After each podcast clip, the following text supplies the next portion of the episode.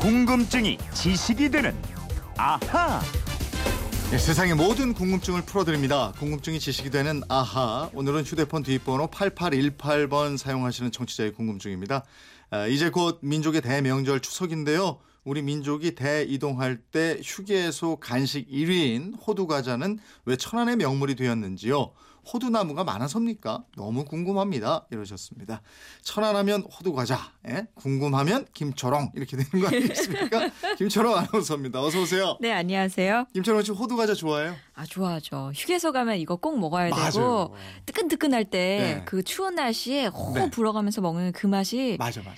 아, 그리고 그 옆에 땅콩 과자 팔잖아요. 네, 네. 그거 같이 반반 섞어 아우, 먹어야 돼요. 이게 달달하잖아요. 네. 그래가지고 그저 자판기에 네, 네. 그 커피에 뭐 프림이나 설탕 안 들어간 거 있잖아요. 예, 블랙 커피. 예, 예. 요거 꼭 자판기 커피하고 아. 요거하고 이렇게 먹으면 정말 맛있더라. 삼합이네요, 삼합. 예, 천안의 명물이자 정말 전 국민의 간식거리로 인기 높은 이 호두 과자인데 왜 하필 천안의 명물이 됐느냐? 아, 예. 이게 궁금해요. 저도 궁금해요. 그러게요. 왜 그럴까요? 음. 천안에서 맨 처음 만들어졌기 때문입니다. 네. 일제 강점기였던 1934년 제과점을 운영하던 조귀금, 신복순 부부가 있었어요. 음. 호두 모양을 본든 과자를 만들기 시작했고요.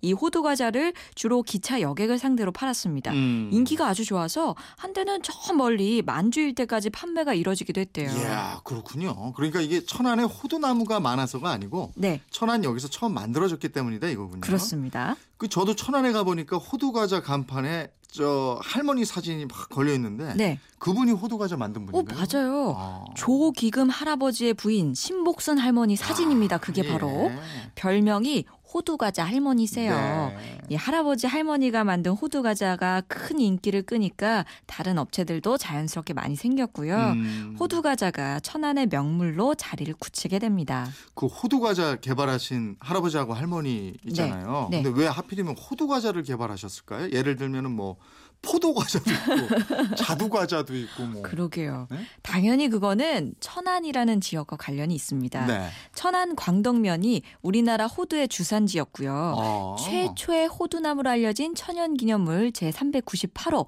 광덕사 호두나무도 광덕면에 있는 광덕사라는 절에 있을 정도입니다. 음. 다른 지역 호두에 비해서 껍질이 얇고요. 고소한 맛이 일품입니다. 네. 호두가 유명하다 보니까 조기금, 친복순 부부가 호두 모양을 내고 그 속에 호두를 넣은 과자를 만들었던 거죠. 음, 그 예. 호두하고도 지역하고도 관계가 있네. 어쨌든. 그렇죠. 예, 예. 음, 그 맛있는 호두가 호두 과자 속에 앙금하고 함께 들어가니까 더 맛있을 테고 네. 또 금방 유명해질 수밖에 없었던 거군요. 그렇죠. 근데 지금 이 광덕 호두가 김천, 영동, 무주 등등 호두 생산량에 밀려난 상태고요. 네. 천안에서 만드는 호두 과자에 들어가는 호두도 국산보다는 미국이나 중국, 베트남에서 수입한 호두쌀을 주로 쓰고 있습니다. 네. 광덕 호두로는 물량을 다댈 수가 없대요. 거기다가 국산 호두 가격이 좀 더 비싸잖아요. 맞아요, 맞아요. 예. 예, 천안 호두 과자 얘기하다 보니까 이 특정 지역의 명물 음식들 생각나요. 아, 예. 예? 지금 뭐 날도 쌀쌀해지고 그러니까 가장 먼저 떠오르는 게 마산의 아귀찜. 어, 아우 좋지. 예. 요즘 같은 날씨에 저녁에 얼큰하니 좋은데요. 네. 콩나물 넣고 빨갛게 익혀가지고 군침 돕니다. 근데 이 아기가 사실 좀 못생겼잖아요. 그렇죠. 예. 그래서 예. 옛날에 아기 잡히면 곧바로 버렸었대요. 네, 네. 그래서 바닷물에 버릴 때 텀벙텀벙 소리가 나니까 물 텀벙이라는 이름으로 불렸답니다. 음, 근데 그렇게 천대받던 아기인데 네. 어떻게 마산의 대표 음식이 됐을까요? 아, 이거 6.25 전쟁 때 네. 부산에 피난민이 몰려들었거든요. 음. 가난하고 먹을 게 없었겠지요. 음. 피난민들하고 부산 주민들에게 이 아기가 그나마 싸게 먹을 수 있는 생선이었고요. 네. 서면 일대 몇몇 술집에서 생 아귀를 쪄서 양념장에 찍어 먹을 수 있는 술안주로 조리를 해서 팔았다고 합니다. 음, 그래서 저 그렇게 부산에서 먹던 생선인데 예, 그럼 이게 어떻게 마산으로 가서 마산 아귀찜으로 변했을까요? 이거는 부산에 살던 분이 마산으로 가서 만들어 먹었다 이런 설이 있고요. 네. 또 하나는 마산의 향토 언론인인 고 김영윤 선생이 쓴 마산 야화의 내용이 나옵니다. 1964년 마산 어항의 중심지였던 오동동에 선술집이 많이 있었는데요. 네. 어느 겨울날 어부들이 혹부리 할머니가 운영하던 선술집에 못생긴 이 아기를 들고 와서 안주를 하나 해달라고 했습니다. 네. 근데 할머니가 아기는 재수없어 하면서 바깥으로 내동댕이 쳐버렸대요. 오. 그러고 얼마 있다가 이 할머니가 처마 밑에서 꾸덕꾸덕 마른 물고기 한 마리를 발견하게 돼요. 아. 그래서 할머니가 그 꾸덕꾸덕 마른 아기를 갖다가 음. 무랑 된장을 넣고 아기 찜을 만들어 봤대요. 아. 그래서 선술집을 찾은 어부들에게 술안주로 줬더니 네. 맛이 굉장히 좋다면서 계속 찾더라는 거죠. 음. 그래서 이 아기찜이 슬슬 소문이 나기 시작했고요. 주변 선술집에서도 아기찜을 내놓기 시작합니다. 네. 그리고 여기다가 이제 콩나물, 미나리, 미더덕 뭐 이런 거 넣고 찜해서 내놓고 아우 예. 이게 전국의 입맛을 사로잡은 바로 아귀찜의 시작이 됐다. 맞습니다. 아. 지금 전국에서 팔리는 아기찜이 거의 생아기로 조리를 하잖아요. 음. 마산 아기찜은 다른 지역하고 다르게 지금도 바닷바람에 꾸덕꾸덕하게 말린 아기를 넣습니다. 이게 차이점이네요. 그래서 마산 가서 아귀찜을 먹으면 씹는 맛이 좀 다르군요. 쫄깃쫄깃하죠. 예. 예. 아까 부산 얘기 잠깐 나왔는데 부산 하면 또 생각나는 원조 음식 뭐 여러 가지가 있겠습니다만. 돼지국밥 떠올리는 분들 많이 계실 아, 거예요. 이것도 맛있죠. 네. 부산의 돼지국밥은 6.25 한국 전쟁 때문에 태어난 음식으로 많이 알고 계실 것 같은데요. 이북 피난민들과 함께 내려온 이북식 순대국밥이 미군 부대에 흘러나온 잔반으로 끓인 희멀건 죽. 이걸 꿀꿀이 죽이나 음. 유엔탕으로 부르기도 했는데요. 이 희멀건 죽하고 만나면서 흰 국물에 돼지국밥 이 탄생했다. 이겁니다. 아, 저도 그렇게 들었는데 그게 맞는 얘기입니까? 어, 부산시가 발행한 부산의 향토 음식 이런 책에 보면요. 부산의 돼지국밥은 전란의 와중에 태어난 음식이라고 쓰여 있습니다. 네. 부산의 유명한 돼지국밥들이 1950년대, 60년대에 주로 문을 열었거든요. 음. 하지만 전쟁 이전에도 돼지국밥이 있었다는 주장도 만만치 않더라고요. 네. 부산에는 1938년에 문을 열어서 지금까지 거의 뭐 80년 가까이 한 자리에서 장사를 하고 있는 돼지국밥집 이 있고요. 네.